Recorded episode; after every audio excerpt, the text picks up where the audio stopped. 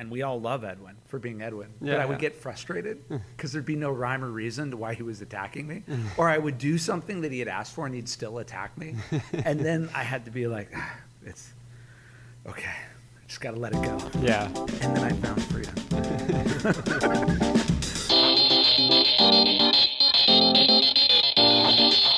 Hello, Secret Movie Clubbers. Welcome to Secret Movie Club Podcast 153. Today, uh, this has been a long time coming and something we should have done a long time ago, but actually, we didn't have the podcast when we did. Akira Kurosawa was our director of the year in 2019. And uh, just recently, at the end of March, we showed Seven Samurai, which we've shown almost once a year since our inception. It was the biggest show we ever had at the Million Dollar Theater, 800 people. We've talked about it a few times. And when I was watching it, I thought, we got to do a Seven Samurai podcast. And I could think of no one better to sit down with than Secret Movie Club team member and head projectionist Alex Olivier, who is an amazing, uh, on top of just being an amazing guy and an amazing team member and our head projectionist because he's amazing at that. Also, filmmaker and extremely talented writer who just wrote a script where he deep dived and did tons of research into samurai and the genre. But uh, I'm going to shut up. Uh, Alex, thank you for being here. Thank you for having me. It's my pleasure. Yeah, I mean, I guess I, I can talk about my script. It's a great script, by the way. I read it. I wrote it. Uh, it's called The Tempest Sword. It uh, takes place in Sengoku era Japan, which is the same era that Seven Samurai takes place in. My script has a little more to do with, I guess, warring like castles and factions and uh, those kinds of divisions, similar to how you might see in Throne of Blood or Ran. In researching the film, I watched pretty much all the samurai movies that I could. Obviously, all the Kurosawa you ones. should just say I watched all the. Yeah, I mean, I pretty much did. Obviously, there are a few that I still got to check off. That you know, despite being done with the research and the script, I'm still excited to watch because I'm sure they're awesome. But yeah, I mean, Kurosawa, Tadashi Imai, Hideo Gosha, Kihachi Okamoto, Masahiro Shinoda, Masaki Kobayashi, so many others, but they all were incredible. And Kurosawa is, of those people, probably the most famous, the most prominent, and for a great reason. Seven Samurai, you know, to many, his flagship film. To you, I know. It is my desert island movie. It's the movie I would give the aliens. I say this all the time, and I still mean that. But when you say it all the time, you worry it's it's become a cliche, which you hope it, you never want it to be. But I always say, if the aliens came and they were like, "Look, we got time for one movie. What is cinema?" It would be a no-brainer. I'd say, "Here's Seven Samurai." Yeah, I mean, it's a great choice. For me, it would be 2001, but Seven Samurai, I can't argue against whatsoever. So there you go. So it's just going to be Alex and I talking about Seven Samurai and uh, all the places uh, it takes us. Uh, first, we just want to let you know that by the time you hear this podcast, Tomorrow, Saturday 1st, we have our rescheduled Russ Meyer double, Faster Pussycat Kill Kill, and Beyond the Valley of the Dolls. We start our summer season next Friday, July 7th, with Paprika on 35 millimeter. Tickets are selling out for the 7:30 showing, so we added a 9:30 encore, and we'd like to wish you a happy 4th of July. As always, you can write us at community at secretmovieclub.com. Find out our entire schedule at secretmovieclub.com. Get tickets at Eventbrite. And then we just passed 20,000 downloads for the podcast, which is great. But that's actually not, I mean, I guess that is to toot our own horn. So I got to check myself internally about that because, well, the reason I say it is this Secret Movie Clubbers is for us to keep going and to grow and to do things, we actually do need peop new people to find out about us. So if you like what we do, we'd be really grateful if you give us a Google review, if you come to the theater, a Yelp review, if you listen to this podcast and can review us on iTunes or Apple Pod or Spotify or whatever. All that stuff, any of those reviews actually go a long way to helping new people discover Secret Movie Club, and we would be very, very grateful. And we thank you for helping us get to 20,000. All right, moving on. Akira Kurosawa is considered one of the greatest uh, filmmakers of all time. I think it's not hyperbole to say that for most people, he's almost always going to be in the top tier of filmmakers. Kurosawa actually had a 10 year or more apprenticeship at Toho as an assistant director, which is almost unheard of nowadays. But an assistant director in Japan is totally different than an AD here. The, the assistant director in Japan really was the training ground to be the director. So uh, Kurosawa learned everything and ultimately uh, felt that if you wanted to be a great filmmaker, you had to be a great screen. You had to be great at everything. He basically took the James Cameron, Steven Spielberg, Peter Jackson, David Fincher view Alfred Hitchcock view, that you had to do everything better than everyone else. And then you had to get a crew of people who were better than you, but you had to know what you were doing. And Kurosawa definitely did everything. In fact, probably no one matches Kurosawa in that he co wrote his movies, directed them, and edited them by himself.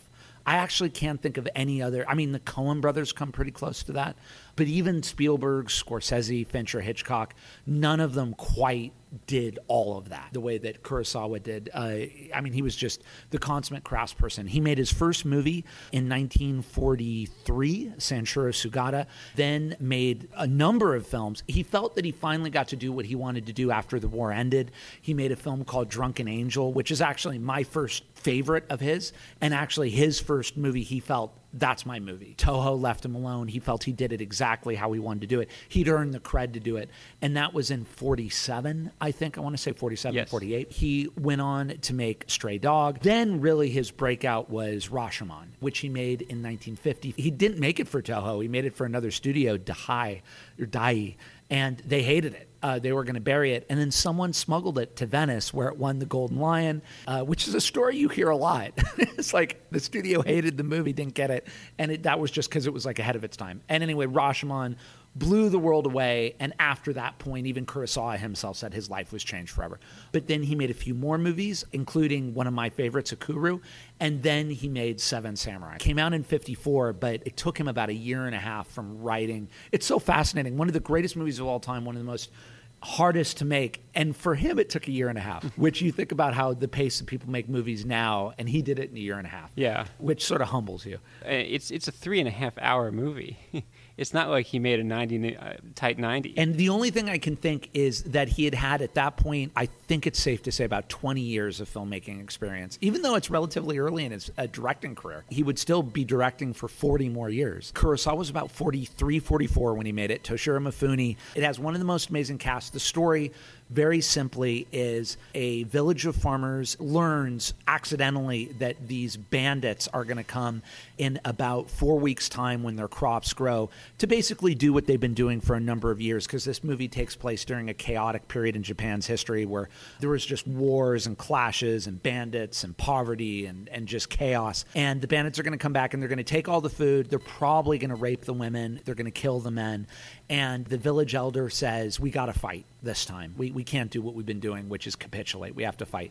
So these farmers go to the city and they have to somehow enroll a number of samurai to fight for them, although they have no money, no glory, no honor, nothing that would incentivize a samurai, really. So they essentially either have to find hungry samurai or noble samurai, which is interesting. They do.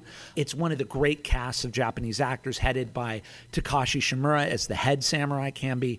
And then, as uh, you don't really know his background, you just know he's like a drunken rogue, Kikuchiyo Toshiro Mifune, who, as much as he is a rogue, wants to be with the samurai, and probably, I would argue, Mifune's greatest role, or one of them. Then they all go back to the village, and then the movie is essentially trying to train the farmers, getting ready for the bandits, and all the things that happen. Sight and sound in those polls, this movie routinely shows up in the top 20. I, I love it. Obviously, it's I you know I agree with you. It's an amazing movie. Seven Samurai is one of those movies for me that I saw when I was in high school in like film class, and I think it was probably the first. I mean, maybe 2001, but one of the first movies that uh, really kind of like helped me transcend beyond like the intro, I guess, movies that we all watch when we're teenagers, like Pulp Fiction and Fight Club and whatever, and an actual introduction into like world cinema and art house. Even though it's a three and a half hour movie, it's fairly accessible, I think, for someone that age. And for me, it was kind of mind blowing in the sense that I had never seen anything like it before. I wanted to see more Akira Kurosawa films, and I wanted to see more foreign films, not just Japanese, but you know, old foreign films. And uh, I have a strong interest in all those right now. And uh, a lot of the, the debt is due to uh, to Seven Samurai. I had a, a very similar experience in that I loved movies from the beginning. My family was a very movie intoxicated family. Uh, my mom and my dad, everybody loved films, and I grew up watching movies constantly. But my intro actually into starting to deep dive beyond going to the family or just to the theaters or just going to at that time the video store and just getting whatever was uh, Woody Allen and Annie Hall. Interesting. I mean, now I know it's super problematic, but uh, I had seen an Academy Awards uh, ceremony where they showed a scene from Annie Hall, and I couldn't get it out of my head. And I went to the local video store, and the guys ran the video store were like, "Oh, you're thinking of Annie Hall," and I was like, "Wow, this movie." I can feel the voice behind it. And so I watched everything Woody Allen had done up until at that time it was Shadows and Fog. And then because of him, he was obsessed with Bergman. And so then I started watching Bergman movies. And then Bergman, I would read, Ber- you know, and it, I guess all I'm saying is you start to do that your own journey. And then the filmmakers that you like, they mention other filmmakers. Yeah, yeah. And then you start to get a sense of what you really like. And that's how I ping ponged. And pretty soon, I know it was like Woody Allen, Bergman, Fellini because then Bergman would talk about Fellini, and Bergman and Fellini were peers, and they were the two everybody was talking about. And then I think it was probably like Truffaut, Godard. But then at some point in there, it became Kurosawa because my dad was really into Kurosawa and Seven Samurai as well. Seven Samurai, the making of it is one of the fabled makings of. It was a super difficult production. It was the most expensive movie Japan had ever made up until that time. The studio actually uh, shut it down four times, but Kurosawa knew they had put so much money into it that they couldn't just write it off. Kurosawa put everything into that movie. They didn't shoot on the lot, they built the village in some remote part of Japan. Everything was down to the detail. So this movie has this fabled production history like David Lean's Lawrence of Arabia or Peter Jackson's Lord of the Rings trilogy or um, James Cameron's Titanic, whatever you think of those movies, or D.W. Griffith's Intolerance, Francis Ford Coppola's Godfather in a different way, where the making of the movie sounded like it was in some ways an excruciating effort but then it was a huge hit. What do you think it is about the movie that makes it great? You know, it has that Citizen Kane thing where it was one of the first movies to do things and popularize things that we now see every day. But beyond that, it's also, I think, just the movie itself. It kind of speaks for itself in the sense that when you watch a lot of these samurai movies, as I have done, you know, when I was researching my script, you tend to find a lot of commonalities. A lot of them are, you know, an individual samurai who is struggling between like loyalty to his like Bushido and his clan and the way he has thought all of his life. Can you tell us what Bushido is? It's like the code that samurai would live by and adhere to that would emphasize like strict what they can and cannot do. It was oftentimes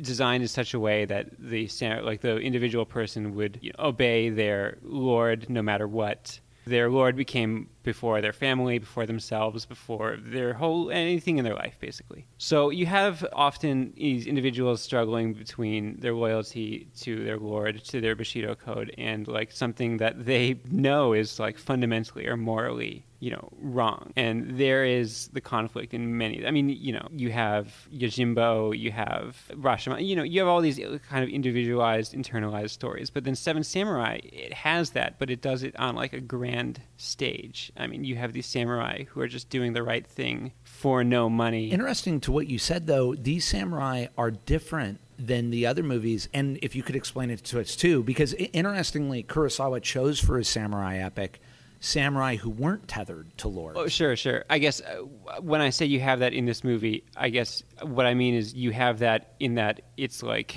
subverted it's not that. So uh, uh yeah, it, uh, probably not the best way for me to phrase it. You have that by not having it. No, I think it's actually a great observation and maybe Kurosawa's genius. Yeah, yeah. That probably Japanese audiences were used to a certain way of telling a samurai story, and he did that thing that a lot of brilliant directors do, where he turned it on its head somehow. So it was about samurai, but it had nothing to do with gaining, you know, like that struggle all the samurai that are enlisted essentially don't have a master. They're masterless samurai. Yes. And could you explain what that means? Because that's a certain category of samurai. Sure. Yeah. Uh, the ronin is what they're called, is samurai with no master. And when you hear that, I guess definition or description, you think, oh, okay, great, samurai with no master. They're like free unto themselves. They're independent contractors. Exactly. Well, yeah. You think of them as like self-employed. free or independent. Exactly. But it's actually it was considered shameful not to have a master to be a ronin. And if you were a ronin then you were looked down upon. So, you know, the movie, it's these Ronin, these kind of humiliated samurai working for nothing for people who have nothing, pretty much putting their whole lives on the line for nothing other than doing something that's right, which is an extremely moving story that's being told. And Kurosawa is the one to tell it. He's a master. He tells it in about as a moving a way as I can think of. I've watched the movie almost every year since my early 20s, so that must mean that I've seen it 20, 25 times. And certainly the quiet voice in my consciousness always notes that they're masterless samurai and always notes that's a really important part. But what you just said I don't think I'd ever fully consciously thought, which is that in some ways they're walking around with a kind of shame or stigma, which maybe makes them more empathetic to the plight of the farmers. Because I think one of the hallmarks of what makes Kurosawa great, in my opinion, is that I love humanist filmmakers. I love humanist filmmakers who have tremendous empathy and don't really judge. And those movies are great. But I also love amazing, really tight, good storytelling and action filmmaking and cinema filmmaking and those two don't often go hand in hand. Totally. yeah like humanist filmmakers often you'll love their movies but they might be slice of life or they might not be very story driven or you may love action movies and these like cinema cinema movies but they're not necessarily the humanist masterworks. Kurosawa is one of the few i would say less than five in the history of cinema who somehow were able to do both. Why i love seven samurai is i always tell people yeah it's three and a half hours but it flies by. It feels like a 90 minute movie to me. Totally. and the storytelling is impeccable because first scene we're going to come invade this village. And you know you're promised in the first five minutes of the movie an amazing climax so it buys you three hours of character study and looking at the world and existence and life and you just feel you're in good hands and again i'm not actually these are totally different movies but uh, let me use this example even if you'd never read J.R. Tolkien's Lord of the Rings, you go through these three movies because in the first half hour of the first movie, you know they got to get to Mordor to throw the Ring of Power. So you're going to go through it because you know. And actually, it's funny, that sounds so simple to say, but most filmmakers aren't really that great at that kind of storytelling. What you just said is there's this tremendous empathy and humanism which probably was even a little blasphemous and scandalous in Japan. And yet at the same time, there was just rich filmmaking. Yeah, absolutely. I mean, listen, I love Mizoguchi and I love Ozu, but when people say they can find those guys a little dry for their tastes, I'm like, hey, you know, I get it. I love those guys, but I understand. You know, you have to really be in like the right mood to see. Can you set up those filmmakers for people who might not be Oh, familiar with sure, them? yeah, totally. I mean, they are, I guess, contemporaries of Kurosawa. They were probably a little earlier. They they were, in fact, a Yeah, they're earlier. a little older than Yeah, him. He, than- he often talks about him with a kind of reverence. and uh, they make these like Japanese neorealist slice of life films that are also very humanist, but they're also very, I guess, they can be very devoid of like narrative or not plot, but story. It's more just about like feeling for the characters in their films and maybe like domestic struggles that they are portraying, and they're very, uh, they're very small. Ozu's a classic example, and I love Ozu. But I like I remember. I want to say it's the right way, but I'm a huge fan of. I think it's it's either late spring or early spring. Yeah, it's t- it's tough to keep track of them because those titles. They, I- Ozu made a lot of movies that his most famous is Tokyo Story. Yeah. but uh, he, he made a lot that had to do with the seasons. But yeah, like late spring, early summer. Yeah, yeah. I think late spring is the one with Setsuko Hara and Chishu Ryu, where she's a devoted daughter to her widowed father, and she's deciding whether to get married or not because to get married means leaving him. The whole movie essentially builds to a truth that a child does eventually have to start their own family, and a parent has to let them go. And there's a heartbreak at that, and it's so profound, but it's not exactly Mad Max Fury Road. Yeah, totally. I mean, the reason I bring it up is I was going to mention, you know, we've seen humanism in Kurosawa's films prior to Seven Samurai. He's no stranger. It's not like this is his first foray into it. Ikiru. Yeah, I mean, Ikiru, I, it's textbook example. I was going to say, look at Stray Dog. You know, Stray Dog has as much humanism as Ikiru in Seven Samurai, but it also has like a exciting noir mystery kind of going on as well. But that's the Yeah. like that's the thing about Kurosawa that I'm really obsessed with. Um, like I've said, I mean, I'm struggling right now. I'm 45. I've made a feature film. You worked on it, Mm-hmm. Afterworld Game, and right now I'm in the bowels of editing, and it needs tons and tons of work, and I have no idea how it's going to turn out. And I hope good. I'm I'm still working. I still believe in it. It's just a lot of work to make it good. But the thing I've always loved about Kurosawa was he would marry his personal concerns to a story that would probably be interesting to anybody. I feel. I just for me like my kind of I'm like that's my kind of cinema. You know, how could I smuggle in my thing but maybe tell a time travel story? And so Kurosawa he just and after this he would, you know, Yojimbo. Uh, you and I were talking about how we're actually a big fan of the second one. Yes, Sanjuro. Sanjuro, yeah. Which really has to do with this weird thematically, this idea that the people they're rescuing, like the system's corrupt, and even the people they're rescuing are kind of corrupt, but it's still sort of worth it to do. Which is also touched upon in Seven Samurai. Not that the villagers are corrupt, but that it's not necessarily as black and white as the film might initially seem. One of the pinnacles to me of cinema is what you just said, which is that even though we essentially have three groups of people in the movie the bandits, the samurai, and the farmers as the movie goes on, none of them are shown to be perfect or to be totally evil. And in fact, we see their world from all their points of view. The bandits a little less so than the samurai and the farmers, but still the bandits come out more empathetic than you would imagine. How did that hit you when you saw that? When like in the middle of the movie, you find out the farmers killed running samurai, but then the samurai like attacked the farmers. Maybe this is not the greatest analogy, but it came to me anyway. It's almost like when you're watching like a nature documentary and you're like, oh, these animals are out there surviving. It's like it's so neat and good for them, fascinating. And then like you see one of them like rip up like another animal and oh. but I guess that's what it is. It's part of their life. It's part of their living, and you know, it, it adds an interesting layer to the movie for sure. Now, I'm not one of these people. I I consider human beings part of the animal world. Like, sure, sure. I just think of us as animals. What I'm trying to say is, you know, there's there was this weird thing. I think it's less now in our time, but in in the 20th and 19th century and before, you would always read these artists and writers talking about how man, what separated man from animal. You know, and it was like he can think, or she can think, or they we can reflect or the, and i'm like well first off we don't know what animals are thinking.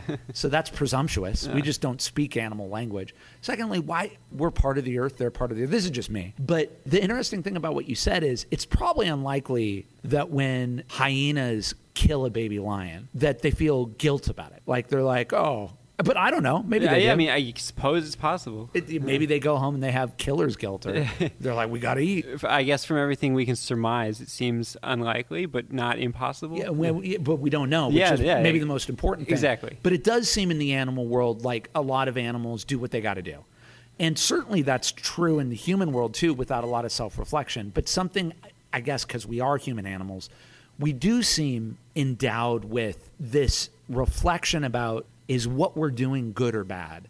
And what does that mean? And Seven Samurai seems concerned with that idea a little bit. Like, what is truly noble? Because at the same time, human nature can be, and we see it to this day, there are a lot of people who don't think that way.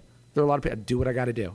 And I'm not judging that. But then there are a lot of people who are like, is this the right thing to do? One of the things that has been so important to me about Seven Samurai is that those samurai they go to protect the villagers, and this is said at the very beginning of the movie. It's it's clear, not for any material gain. They're not going to get any money not for any promotion or ambition. There's no master there. There's no head of some noble family who's going to be impressed by what they're doing. They're literally fighting for farmers that no one's heard about. And there's nothing they're getting out of it other than it's the right thing to do. And it's an action that they're doing that they know is the right thing to do. And that is its own reward. And that to me seems like one of the most profound. I feel like movies very rarely, I feel, and I love cinema, I've devoted my life to cinema, but I don't know that movies usually are great at philosophy you've got 90 minutes, two hours. And when people try to do philosophy in movies or politics, or I, I sometimes feel it's preachy, which I don't think movies should. I think that's always bad when movies are preachy. But in Seven Samurai, its worldview is very profound to me. And it seems to be you do things for the thing itself knowing that you did it and it, no one else needs to know it and that's what you should strive to be in life i don't know spoiler alert we can start talking about the ending of the movie yeah go for the it the very final shot of the movie. It's you know the low angle of the hill with the graves of the fallen samurai and the surviving samurai looking at it. Uh, you know, and they say, "This is not our victory."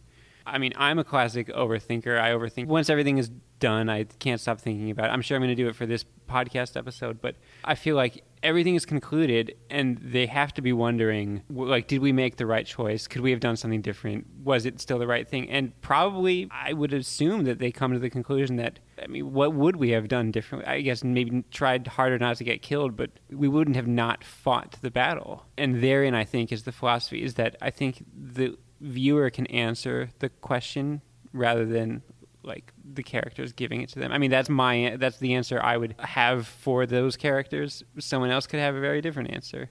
I don't think it would be invalid just because it's different. I had never thought about it that way, but I think it's a testament again to Kurosawa and his co-writer's brilliance because you're right. Even though there is so much philosophy in the movie, strangely, questions are posed. They're not answered, but they're posed in such a intelligent provocative way that you do think about these things. Yeah, I mean, there are a lot of movies that pose questions without like enough substance or enough weight to them where it's it doesn't really mean anything. But the questions themselves in this film are, are given the gravity that it merits. Another thing that the movie does fascinatingly is we, we pretty much know the seven all seven samurai pretty well of the farmers, uh, and I'm just pulling this number out of the air, but I'd say there are probably five to seven farmers who are very delineated characters. Specifically, the farmer who gives his house, who really is the one who wants to fight. We don't know exactly what's happened to him, but we we pretty much early on realized something happened to his wife with the bandits. Yeah. The daughter of one of the Manzo, uh, who falls in love with the young samurai, the village elder, and so on. And, so, and then there's uh, Yohei. Yohei, yeah. Yohei, we, we kind of get to know under Toshiro Mifune's tutelage or whatever. But what's interesting is many of the farmers make, specifically like Monzo, who I'm never a big fan of Monzo, but you can't fault him for what he's doing. He's a dad, he's got a daughter, and he basically is worried that the samurai are going to have sex with his daughter, basically. Or like we love Kikuchiyo, the Toshiro Mifune character, but he makes some pretty serious blunders in the film. What are your thoughts on the characterization? Because what's fascinating is these characters are so rich and deep, and in my opinion, I'm so engaged by them. But Kurosawa does this thing I don't often, I don't see in other cinema sometimes, where they still make horrible mistakes, which is more true to life to me. Yeah, absolutely. I mean, you think of you know the iconic Mifune roles. The two that invariably pop up are Seven Samurai and Yojimbo. Yojimbo, he's the same character also in Sanjuro. In those movies, he seems to always have all the answers, especially in Sanjuro. The other people in the village are all constantly the ones making the mistakes, and he's correcting them. But in Seven Samurai, he's you know kind of the opposite. He doesn't really know what he's doing. He's just flying by the seat of his pants, and sometimes it works out okay for him, but every now and then, sometimes it really very seriously does not. I think it gives the character more of an I don't know authentic quality.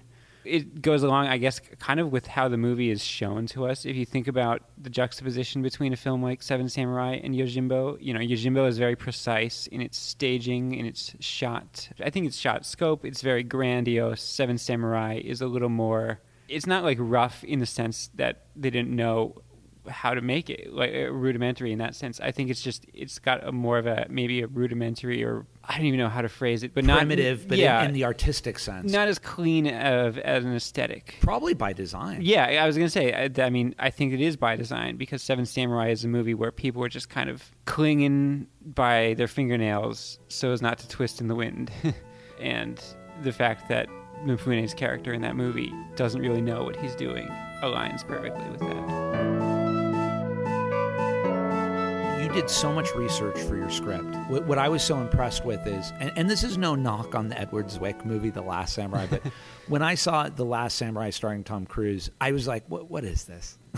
like, why am I watching a movie about a white American as a samurai? Right. There, there just seems to be something off here.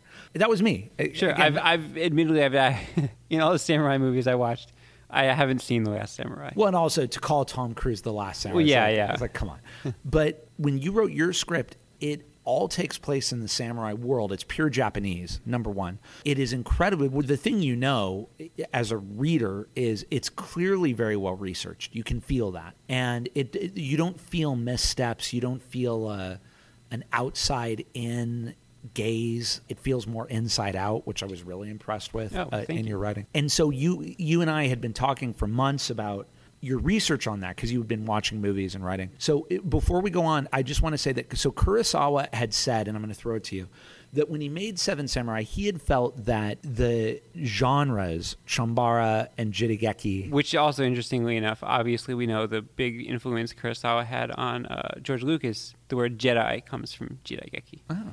there you go. That those two genres they're different, almost in a weird way, like Noh and Kabuki. But The distinction is Jidaigeki is pretty much Japanese period piece. So you can have a film like The Ballad of Narayama. There's no samurai, there's no anything like that, but it's a Jidaigeki film. A Chambara film is a movie that has sword fighting or has some element of sword play. and tends to be a little more genre, right? yeah, I mean, you know, with sword play. action. Yeah, with sword play comes the genre, I guess, staples. And Kurosawa had said that he wanted to make a Jidaigeki, but he wanted it to be really rich, really entertaining. And he talked about he wanted to make it. It's a quote that I have had that I look at all the time. He wanted it to be a really rich, satisfying meal because he had felt that a lot of his the movies made in Japan were a little dry, uh, just sort of to what you were saying. Right, right. And Kurosawa is very criticized in Japan for wearing his Western influences on his sleeve. He was often considered the most Western of the Japanese filmmakers of that time. And Kurosawa very openly talked about how he would read American and European writers. And he often talked about Dostoevsky and Balzac Yeah. and Dickens and how he was always reading them. And he got criticized for that because people within Japan and the critics often felt his movies were a little too Western. I mean, uh, you know, as a Westerner, talking about an Easterner's criticism of an Eastern filmmaker, I don't want to diminish their thoughts. I mean, Right. No, totally. I'm, I didn't mean to set you up for an impossible. no, sure, question. yeah. I, I just, I guess, I mean, to preface it by saying, like, those are probably valid criticisms. I also happen to find Kurosawa's films all the stronger for his, I guess, non-traditional ways of filmmaking, his his Western influences. the way I always looked at it, and I think you're, you know, I need to take a page from what you're doing too. I, I'm not Japanese. I don't even know what the criticisms were Sure. because I'm not. I, I didn't grow up in Japan, or I, maybe if I saw them, I'd be like, oh, you know, like for we just showed Silence, and I know the Japanese were dealing constantly with potential incursions from Western business people and missionaries, and certainly. Europe does not have a great track record when it comes to other cultures. So, seeing it from the Japanese viewpoint, you'd be like, oh, I get it. I, I get the criticism. For me, as a, a Westerner and American, I've always felt that often the strongest works tend to be hybrids. They tend to be, um, I want to say this the right way, but in the same way, like when you see two things come together to form something new, like Afro Cuban jazz. So you get African rhythms, you get Latino or Spanish music, they meet in the Caribbean and Cuba, and suddenly you get this Afro Cuban music that didn't exist with either culture prior but it's it's like nothing else you've ever heard. And so to maybe get Kurosawa's love of John Ford westerns mixed with the more traditional Jidaigeki creates this thing that you've never seen before. You know, when you see like uh, his modern day movie, like High and Low, I'm obsessed with. Yeah. Which is a Japanese film, but it's adapted from an American crime novel. Yeah. That probably took place in Chicago or New York, I don't know where. But instead he transposes it to Tokyo. And it's like you're like, this is crazy. Yeah, I mean, high and low is it's it's very like Hitchcockian, really. Totally. Probably, if I had to guess, a lot of the criticism for Kurosawa came from Japanese traditionalists, maybe like nationalists. I know he did propaganda films early in his career, but then he pivoted away from that. Oh, he hated them. Yeah, I mean, yeah, I mean, he he he denounced the films, but then you watch like No Regrets for a Youth. You know, it's very like anti-militaristic, fascistic society, which probably didn't curry him a lot of favor with still a lot of people living in Japan, but it also probably did with you know the other half of the populace. He's such an interesting guy in his worldview. I think he was a little more individualistic than people around him were comfortable with. And I think his movies celebrate the individual sometimes. Sure.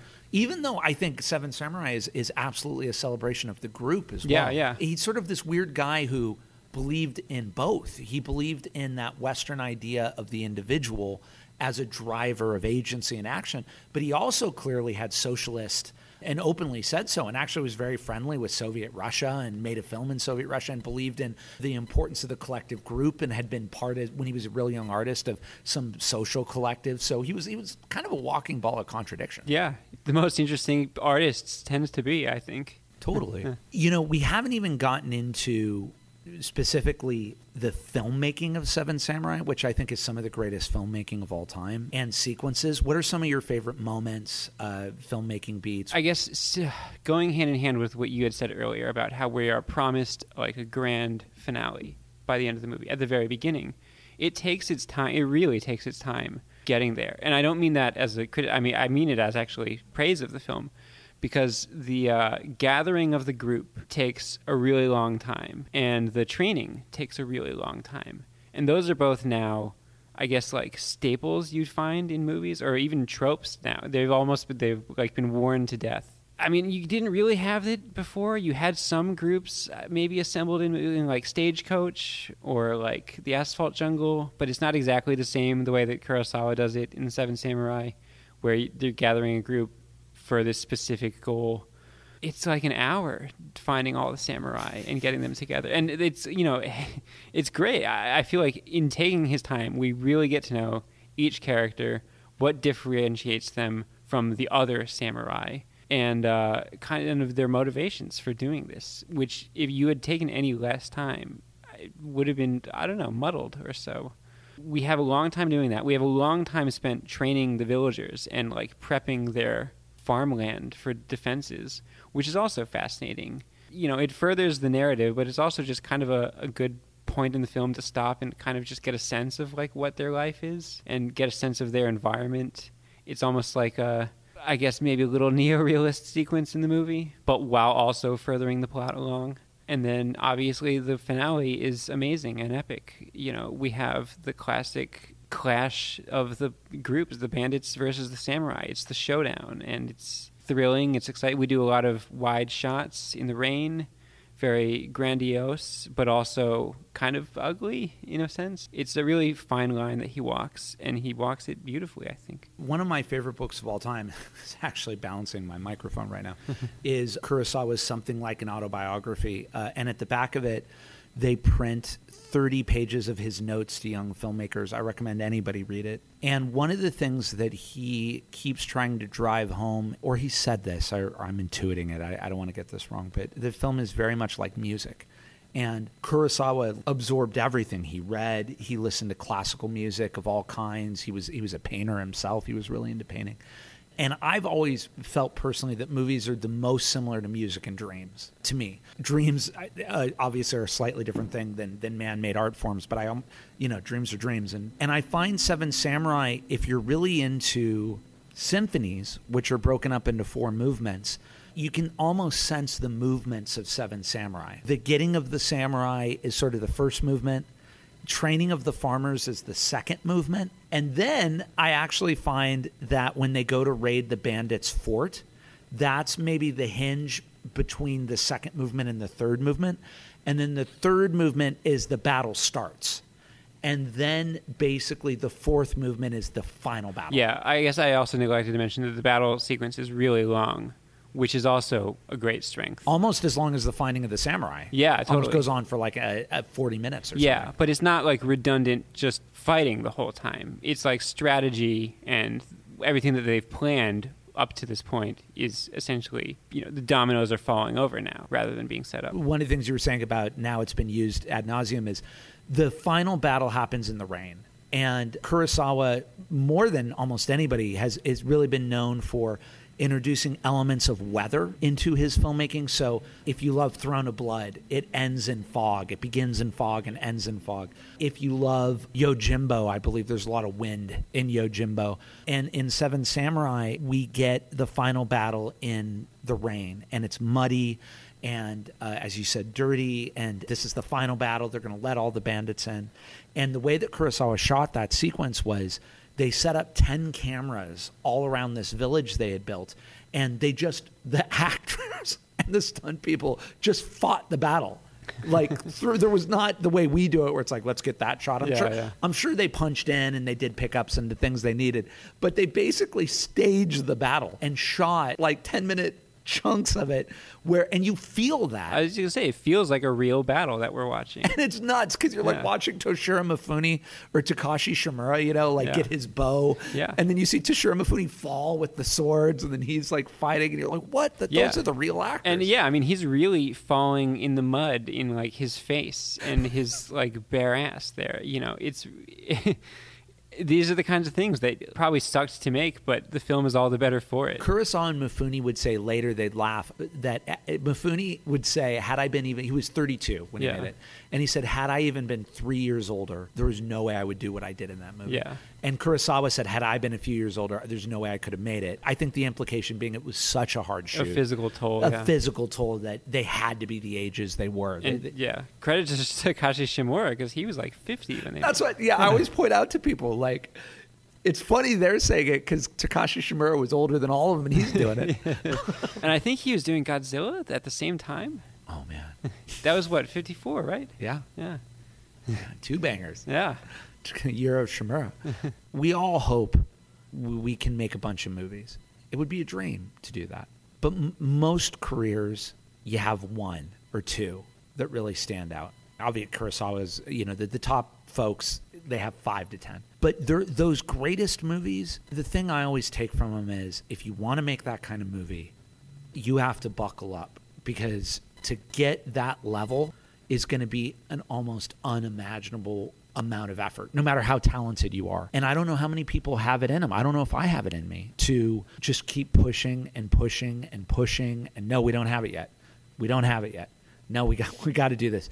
And then go to the studio that's giving you money and be like, all the money you thought, I need three times that. Yeah. And then go back to it and be like, okay, all that money, I need two more times that. I, It takes an uncommon mind. And he seemed like a really intense guy. I mean, he, he tried to kill himself in the 70s because his movies were not like as successful. I mean, I feel like he really just breathed, eat, sleep, breathe cinema. And uh, you kind of have to be to make the body of work that he left behind. Agreed. Uh, You said it better than I did, and I, I, I think that's exactly correct. And I think those filmmakers, they're making the truly, truly great works. And you know, and Kurosawa said he had a blast making his movies. He Yeah. said they were also a joy to create, which I also believe. I don't think that to make great art you have to Well, yeah, suffer. that you have to suffer. Yeah, I didn't mean to suggest that. Oh no, you Yeah. weren't. That- that- no, no, no. That's, but what I'm saying is that's not what I'm saying. Yeah, yeah. But I do think, weirdly, I think you have to be joyous and suffer at the same time. I do believe that. Mm. Yeah, yeah. I'm sure some great movies were made and they were just like a blast. I don't know. Do you ever think about that? About the rigor with which you have to approach your work to make it truly great? Well, yeah. I mean, you know, I've crewed on very small sets in very minor capacities, and that is fing exhausting. I can't imagine doing, you know, Titanic or Lord of the Rings. I feel like I'd go home and sleep for nine years before I could do anything again. Hey, Craig. Uh, uh, I'm nine, eight minutes away from the club. What do you think of Seven Samurai? Uh, I love Magnificent Seven. You know, Yul Brynner, Steve McQueen, Bronson, uh, good old couple of folks. Elmer Bernstein's score is amazing. All right. Uh, Well, we'll we'll see you in ten minutes. We'll see you in ten. Okay. Peace. yeah, yeah. All right. I guess, yeah, you know, good for Edwin for mentioning it. I guess the one thing we've neglected to talk about is how Seven Samurai influenced the Western. Oh, yeah, Because yeah. Kurosawa was influenced by Westerns, we mentioned, but uh, then it came back around, and it comes back around even full circle after that. Obviously, Seven Samurai was remade as The Magnificent Seven. Yojimbo was remade as Fistful. uh, yeah, Fistful of Dollars and Django. but then, you know, you get Hideo Gosha making like Goyokin, which is influenced by those spaghetti westerns. But it's a, it's a samurai movie. Oh, that's. Oh, what's the movie called? Goyokin with uh, Tatsuya Nakadai Ah. from uh, 69, I believe. What does that translate as? It's uh, official gold. It's uh, that's a great one. I do think that the more you make movies and the more you you live in cinema, I mean, the more you realize. I think what we think movie making is early on to make a Seven Samurai or a Lord of the Rings, and people have said this, but yes, you have to have a vision. Yes, you have to fight for that vision. Yes, you have to have a sense of the story, but you're also like waging a war you're like you're a general with a thousand people and your ability to deploy and trust your departments and know that your departments are going to that's a thing that yeah people think they know about that but i think that's a whole thing unto itself too if you want to get to that level of filmmaking. Not to neglect Kurosawa's co-writers. I know he co-screenwrote Seven Samurai with Shinobu Hashimoto, who he would work with again on Throne of Blood. Uh, he had worked with him previously on uh, uh, Rashomon. Hashimoto was also the screenwriter of The Sword of Doom and Harakiri and Samurai Rebellion. So uh, definitely, I want to give credit to him as well. Oh, totally. Yeah. I, I've said in previous pods, but Kurosawa said specifically he worked with co-writers because if he just wrote it, it would be one-dimensional. Well, yeah, yeah, for sure. But I, I mean, what you're saying about Kurosawa as general of this like battalion, you know, Hashimoto is part of it for sure. But I feel like you can notice the difference between like a pure Hashimoto script without Kurosawa and with him. I mean, for better or worse, obviously. I shouldn't say obviously, but uh, Harakiri is my favorite samurai movie ever. It's one of my just my favorite films of all. If 2001 didn't exist, Harakiri would be my favorite film of all time, and that's Hashimoto writing on his own. But you can notice the difference of uh, pure Hashimoto script versus one with Kurosawa. I mean, Harakiri is very kind of it's kind of a bummer. It's a very bleak, you know, kind of dour movie, which appeals to me, but it doesn't necessarily to everyone. But you, you know, you don't necessarily have the humanism of Kurosawa. But those movies, uh, I've seen Samurai Rebellion, Harakiri, and you said Sword of Doom. Sword of Doom, yeah, that's another huge bummer. I, I've seen them all. Yeah.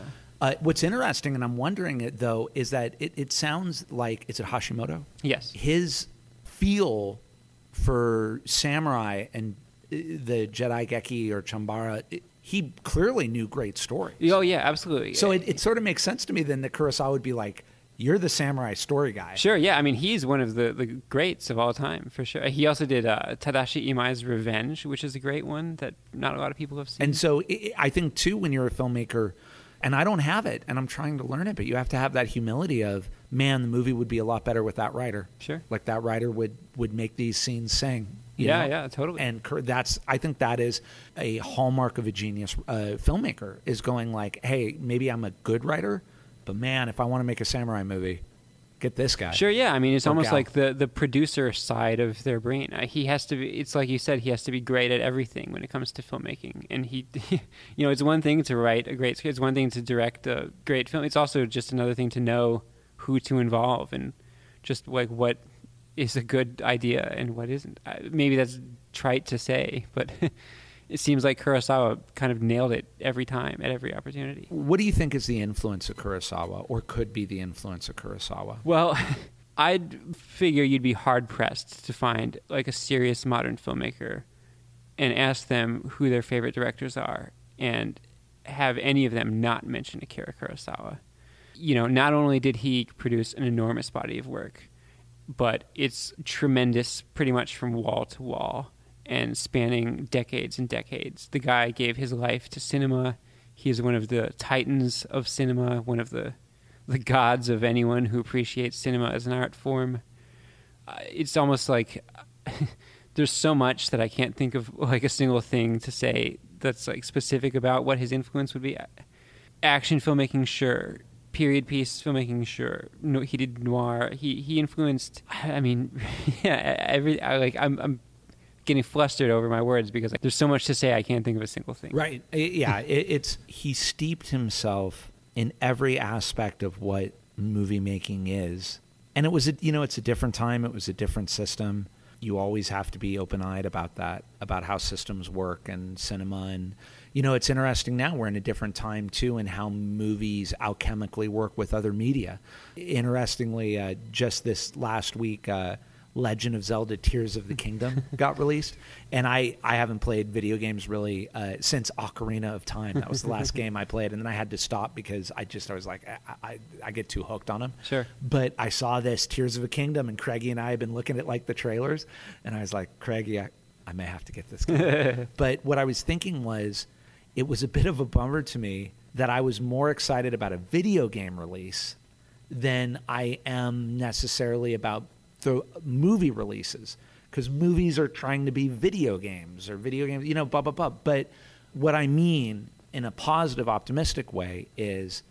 I do believe in movies and the theatrical experience and the movie magic and the vitality and the importance of it. And I do think people want to go and be wowed at the theaters, but I feel weirdly like we almost have to relearn it. Almost like we're relearning how to be social after COVID. Yeah, I mean, I guess if we're talking about Kurosawa's influence, I agree with you that the great theatrical experience is getting rarer and rarer. But I think that when we do have it, when we find a, a film that really captures that for us, you know, odds are if you were to ask the filmmaker if they're a Kurosawa fan or not, probably they would be. Just you know, if I'm watching like uh, what did I?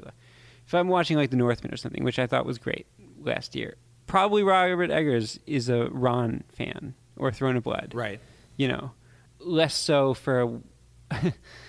I watched uh, with Connor on his Monday night movie stream. We just watched The Pope's Exorcist, that Russell, Russell Crowe movie. Yeah, you know, it's terrible, but I feel like that guy is probably not into Ran and Throne of Blood. so for whatever that's worth, I have one more piece of I Yeah, guess please go. trivia about uh, Seven Samurai. In the very beginning, when they're walking around in the village looking for samurai to recruit, one of the random samurai that I think the camera like whip pan follows as we're looking at different people is Tatsuya Nakadai in his very first movie ever, just as a little extra samurai walking around. And so here you have the guy in Mifune's breakout movie who would eventually replace Mifune for Kurosawa as his leading man in the Mifune role after they had their falling out after Redbeard, when Tatsuya Nakadai would take over the lead of uh, Kagemusha and Ran. Alex, I just I thank you for for talking Seven Samurai. Again, my pleasure. I could talk on and on. I could too.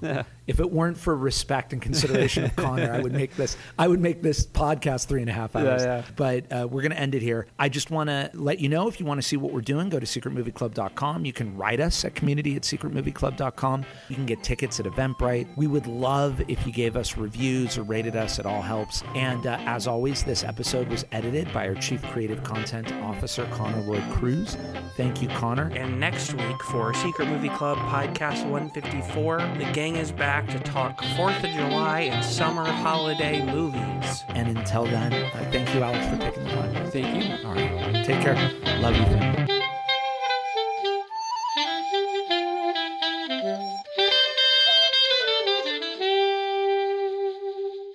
Sometimes I'll even show movies that he says he's coming to see. And then I'll go outside and he's like watching The Taking of Beverly Hills yeah. yeah. from the 80s. Edwin, you said you wanted to see this. I was working front of house on the Wild Bunch and Straw Dogs, and he came because he says he loves Peckinpah, but he left in the middle to go like hang out and watch like I don't remember what VHS, but some VHS. It's like these are your movies. What are you doing?